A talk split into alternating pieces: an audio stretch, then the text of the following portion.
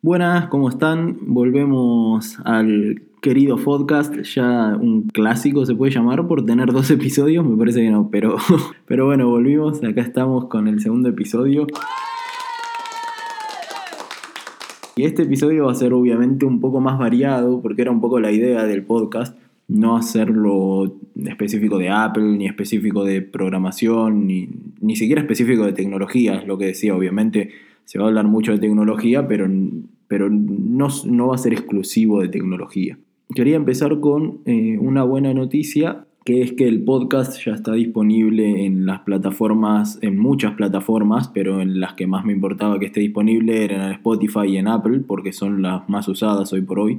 Y también está en Pocket Podcast, o no sé bien cómo se llaman, no lo uso pero me preguntaron hoy, está disponible también ahí, así que prácticamente está disponible ya en las, por lo menos en las más comunes. Y bueno, obviamente el que no sea un podcaster viejo también puede escucharlo vía web. Bueno, siguiendo un poco con el mismo tema de la semana pasada, quiero aclarar un par de cosas con respecto a Swift UI. Hay mucha gente que está preguntando si es buen momento para empezar a aprender a programar en iOS y la realidad es que si tenés ganas de aprender iOS, siempre es un buen momento, no hace falta esperar un momento específico.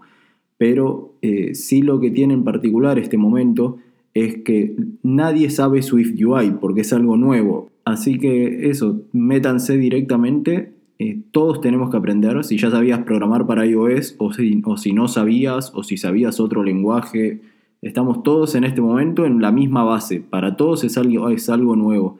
Así que si querés aprender, metete directo. Lo que sí tenés de ventaja en este momento es que parece un poco más fácil y más amigable con las personas esta nueva manera de hacer las interfaces.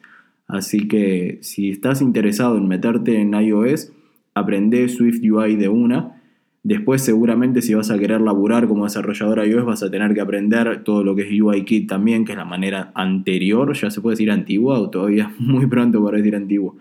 Pero bueno, es la manera en la cual hasta ahora veníamos haciendo aplicaciones, porque obviamente si vas a buscar un trabajo de iOS como desarrollador iOS, seguro vas a tener que mantener alguna, alguna aplicación vieja eh, o vieja. Es, medio difícil, es una etapa como media confusa. No, es viejo, pero, pero de todas maneras es como la manera antigua, por llamarlo de alguna manera, no es la nueva de hacer aplicaciones. Así que no podés dejar eh, aprender solo Swift UI, pero sí es una buena manera de empezar y para futuro salir con esto aprendido. Por otro lado, Swift UI, tengan en cuenta que es solo compatible con iOS 13 en adelante y normalmente eh, se le da un soporte de la versión actual de iOS más un año anterior. Eso es como lo mínimo, el mínimo soporte que puedes dar. Por ejemplo, en este momento iOS 13 todavía no salió. Entonces, si vos tenés una aplicación en el store, deberías soportar iOS 12 y 11. Ahora, cuando salga iOS 13, por ahí iOS 11 lo podías dejar atrás y, y empezar a meter iOS 12 y 13 a medida que se vaya adoptando. Pero bueno, la realidad es que para poder usar solo Swift UI eh, va a pasar por lo menos un año cuando salga iOS 14 y ahí le puedas dar soporte a lo que es iOS 13 y iOS 14, ¿no?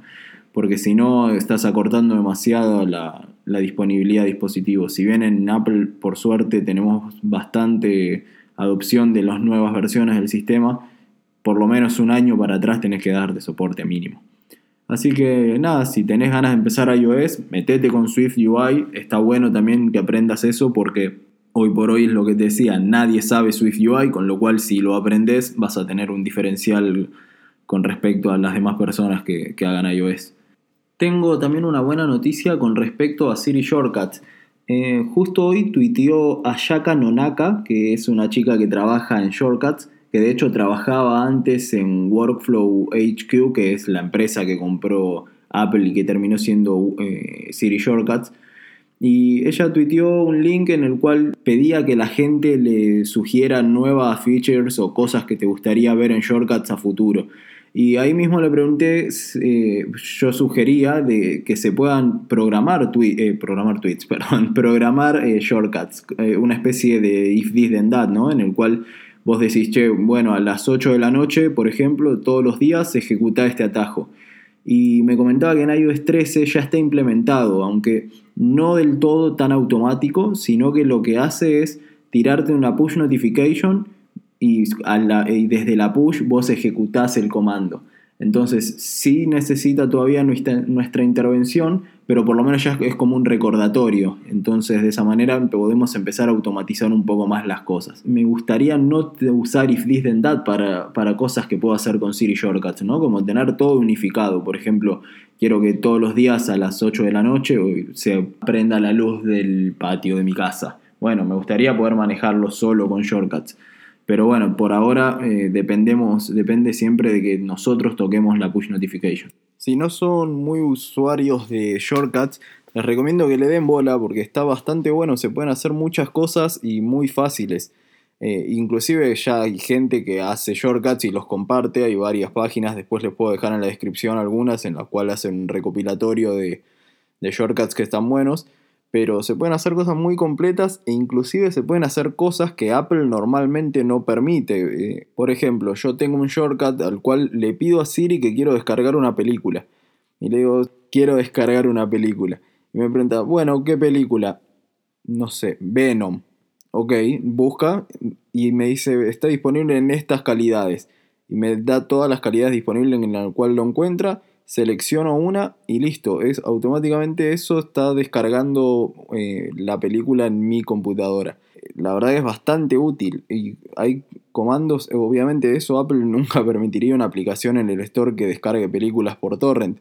Pueden ser legales o no, eso es un tema aparte, no lo vamos a discutir en este momento pero Apple no es muy amante de los torrents, o sea, se puede en este momento descargar directamente algo preguntándole a Siri, diciéndole a Siri que querés ver una película. Eh, después, otro ejemplo mucho más simple, pero es muy útil también. Yo tengo una Raspberry en casa. Si la quiero reiniciar, le digo a Siri que la reinicie. No tengo que conectarme yo por SSH, ni conectarle un teclado, un monitor, nada. Le digo, che Siri, reiniciame la Raspberry y eso automáticamente la, reinicia. O si la quiero apagar, lo que quiera, tengo comandos hechos que, me funcionan bastante bien y, facilitan mucho las cosas.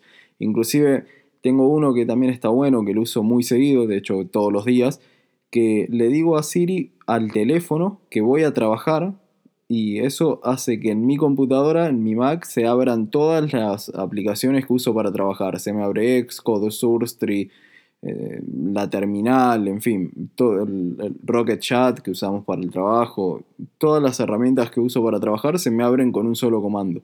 Entonces me levanto y mientras estoy preparando el café, le digo a Siri que voy a trabajar y listo. Tengo, cuando me siento adelante de la compu, tengo todo listo, funcionando, perfecto para empezar. Eh, la verdad que se pueden hacer cosas muy buenas y es bastante fácil. Es un pseudo programación lo que se puede hacer directamente porque se puede hacer consultas a APIs de terceros, parsear JSONs, dar información al usuario que, que pueda hacer inputs. O sea, el potencial de shortcuts es muy grande.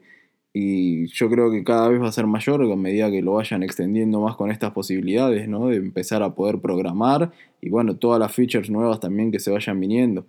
También estaría bueno poder hacer una integración mejor entre sistemas operativos, que me parece, eh, entre sistemas operativos de Apple, me refiero al, dentro del ecosistema, que me parece que ah, un poco hablaron de eso como que en la keynote, como que van a empezar a implementar un poco más. Por ejemplo, yo le quiero decir a mi teléfono que quiero reproducir un video en, en, en, un Apple TV. Y hoy por hoy no se puede hacer esa integración, que por ejemplo el ecosistema de Google sí lo tiene. Si vos le decís a un Google Home que reproduzca en un un dispositivo en particular que tenga un Chromecast, por ejemplo, lo reproduce ahí. Entonces, bueno, nada, si estamos todo dentro del ecosistema Apple está, y Siri se comporta como un mismo asistente en distintas plataformas, está bueno que entre sí también convivan. Yo creo que ese es el futuro a donde está apuntando Apple para poder hacer una, una asistente que sientas que no importa a qué dispositivo le estás hablando, es tu Siri, es tu asistente y va a y que funcione en todos los dispositivos que vos tenés. Cambiando rotundamente de tema, eh, voy a hablar sobre, quiero comentar algo en realidad, es más algo como que digo, ¿por qué esto no, no hay tanta gente usándolo? Sí hay gente, pero no veo que le estén sacando el provecho que tiene. Eh, quiero hablar sobre Firebase. Hay muchísima gente usando Firebase, pero no hay muchísima gente aprovechando toda la parte de Cloud Functions. mucha gente con la que hablo no está aprovechando esa parte de Firebase. Y me parece que se están durmiendo básicamente. Creo que Firebase, eh, estamos saltando un poco a la gula yo, ¿no? Como un par de semanas atrás vamos. Eh, Firebase tiene algo que es Cloud Functions, que básicamente es un Node.js corriendo al lado de ellos y mantenido por ellos, que tiene integración obviamente plena con la base de datos que estés usando en Firebase, ya sea Firestore o la Real Time. Y últimamente en el proyecto en el que estoy trabajando estamos moviendo mucha lógica de la aplicación para, para, ese lado, porque si ustedes trabajaron con Firebase seguramente les habrá pasado que solo lo usaban como base de datos, como un lugar donde guardar cosas, pero toda la lógica de cómo se hacen las cosas estaba del lado del cliente, lo estaba del lado de la aplicación. Pero la verdad es que conviene mover mucha lógica a lo que es Cloud Functions y de esta manera llamar las escrituras a la base de datos como API REST. Nosotros podemos desde Cloud Functions crear un API REST o podemos crear eventos que estén escuchando. Los eventos que están escuchando tienen muchísimo poder, porque en realidad con una sola escritura nosotros podemos hacer que a partir de eso se eh, ejecute toda la lógica que nosotros queremos que pase a través de eso. Por ejemplo, quieren implementar push notifications en su aplicación. Bueno, las push notifications deberían ser todas manejadas automáticamente. La aplicación no debería enviar push notifications. Nosotros deberíamos poner listeners que escuchen el evento en el cual vos querés una, una notificación y eso la dispare. Entonces el poder ahí que le estamos dando a Firebase es realmente importante. Lo quiero eh, hablar un poco medio por arriba y después les voy a pedir en los comentarios eh, que me hablen ya sea por Twitter, por Instagram o dejando un mensaje en el podcast, por donde lo escuchen, como sea, pero que me manden en arroba fogo F0GO lo que ustedes piensan con respecto a esto, si realmente lo están usando, le están sacando todo el provecho o, si quieren conocer más, si quieren que hagamos un podcast exclusivamente hablando todo de Firebase, porque me parece que es una herramienta, para mí como desarrollador de iOS, es una herramienta súper poderosa y que me es muy fácil usar, la verdad que no tuve que aprender nada, porque es eh, al ser Node.js eh, es, todo JavaScript y, y es bastante sencillo, es buscar la sintaxis de algunas cosas en particular, pero no necesitamos aprender, aprender Node.js, ser un Node.js developer. Buscas la sintaxis de lo que querés hacer en particular, si no la sabes en JavaScript y chau, listo, sale andando. No hay que mantenerlo, no hay que configurarlo, no hay que hacer nada. Entonces, como desarrollador de iOS, hoy por hoy, gracias a Firebase, puedo decir, voy a decir algo que va a ser muy ladri, pero de alguna manera lo es. Soy un desarrollador full stack mobile, llamale así. Porque hoy por hoy, si vos necesitas una aplicación, yo te la puedo hacer completa con una lógica bastante compleja y, y haciendo absolutamente todo el proceso entero, la sincronización de datos y que todo funcione perfectamente con las push notifications automáticas y backend completo sin saber hacer nada de backend. Entonces me parece que la gente no está aprovechando demasiado toda esa parte. Eh, avísenme si, si, les parece interesante ese tema y hacemos un podcast entero de, Firebase. Eh, es más, por ahí no uno, sino podríamos hacer como una, una seguidilla, unos especiales de Firebase para ir tomando cada uno de los temas y de las features que tiene y, y aprovecharlo full. Porque para side projects, si, vos trabajás en una empresa en la cual tienen obviamente eh, todo un equipo para backend, ok, listo, ya está. Pero para side projects en los cuales vos decís, bueno, me voy a hacer una aplicación mía para iOS o, para la plataforma que yo quiera, si desarrollás web, si desarrollás Android, lo que hagas, decís, bueno, me voy a hacer mi aplicación que haga tal cosa. Listo, te ahorras todo el backend haciendo Firebase y es bastante poderoso. Digo bastante porque tiene algunos problemas con el tema de búsquedas, así que ahí, ahí es otro tema. Les digo, si les interesa el tema, hacemos un podcast completo y, les voy contando de qué manera se pueden solucionar algunos de esos problemas y de qué manera no tienen solución algunos problemas y bueno, a bancarla, a buscar alternativas. Pero es un tema que quería comentarlo porque me parece que hay bastante gente que no lo está aprovechando tanto como se debería. Y ahora voy a volver a hablar de Apple. Al final me parece decir, lo voy a tener que titular como un podcast de Apple este. Maldición, no quería. Pero bueno, a los que me conocen sabían seguramente que iba a terminar siendo así. Eh, estaba haciendo una reflexión, eh, escuchando unos resúmenes de la keynote de la semana pasada y demás, qué sé yo, en toda la semana. Eh, estuve haciendo como una conclusión general en la cual creo, voy a, tirar un adelanto, que creo que el iPhone que salga este año no va a tener grandes novedades.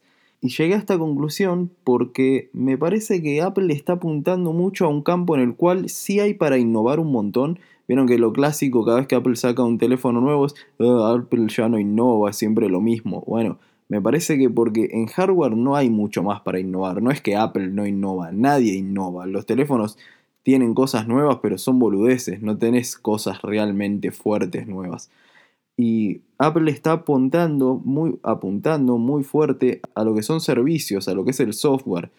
Entonces, sí creo que va a innovar mucho en ese enfoque, que de hecho ya lo está haciendo, pero no creo que el iPhone nuevo tenga grandes cambios. Guarden este podcast y vemos en septiembre. Para mí, obviamente va a tener algo nuevo porque le corresponde, porque ya no es una actualización S, sino que es la actualización grande, debería ser el iPhone 11 pero no creo que veamos algo que digamos, wow, mirá lo que hicieron. Me parece que va a ser un cambio de modelo porque hay que hacerlo. Eh, ya se filtraron algunas, algunas fundas que tiran como que va a tener unas tres cámaras atrás o algo así. Así que seguramente venga por ese lado, por ahí le ponen una de gran angular o, algo más. Pero, pero bueno, no, no veo, para mí no va a tener grandes cambios Vamos a ver qué pasa más adelante, si se filtra algo más o qué pasa en septiembre, pero me parece que Apple está haciendo una apuesta fuerte en todo lo que es servicios en general, con todos los servicios que se están viniendo este año, inclusive hasta una tarjeta de crédito, o sea, y, bueno, software a pleno. Me parece que ese es el, el enfoque fuerte, en donde sí hay para innovar y Apple está innovando. Bueno, y ya con esto más o menos vamos cerrando. Eh, lo que les quiero comentar de nuevo, hacer foco, es que eh, comenten en serio si les interesa eh, que hagamos un podcast más específico, más específico sobre Firebase, sobre alguna feature en particular. Y bueno, en general, si quieren alguna opinión sobre algún tema o lo que sea, me encanta opinar de boludeces sin saber. no, mentira, hablando en serio. si puedo ayudar a alguien, obviamente siempre lo voy a hacer. Y si me preguntan sobre un tema que no sé, eh, obviamente trataré de referirlos a las personas que conozca que lo sepan. Así que bueno, muchas gracias por escuchar este nuevo podcast. Espero que esta vez sí ya lo puedan estar escuchando en su plataforma preferida, en donde habitualmente escuchan podcast. Y nos vemos la semana que viene con algún tema más. Gracias, saludos a todos.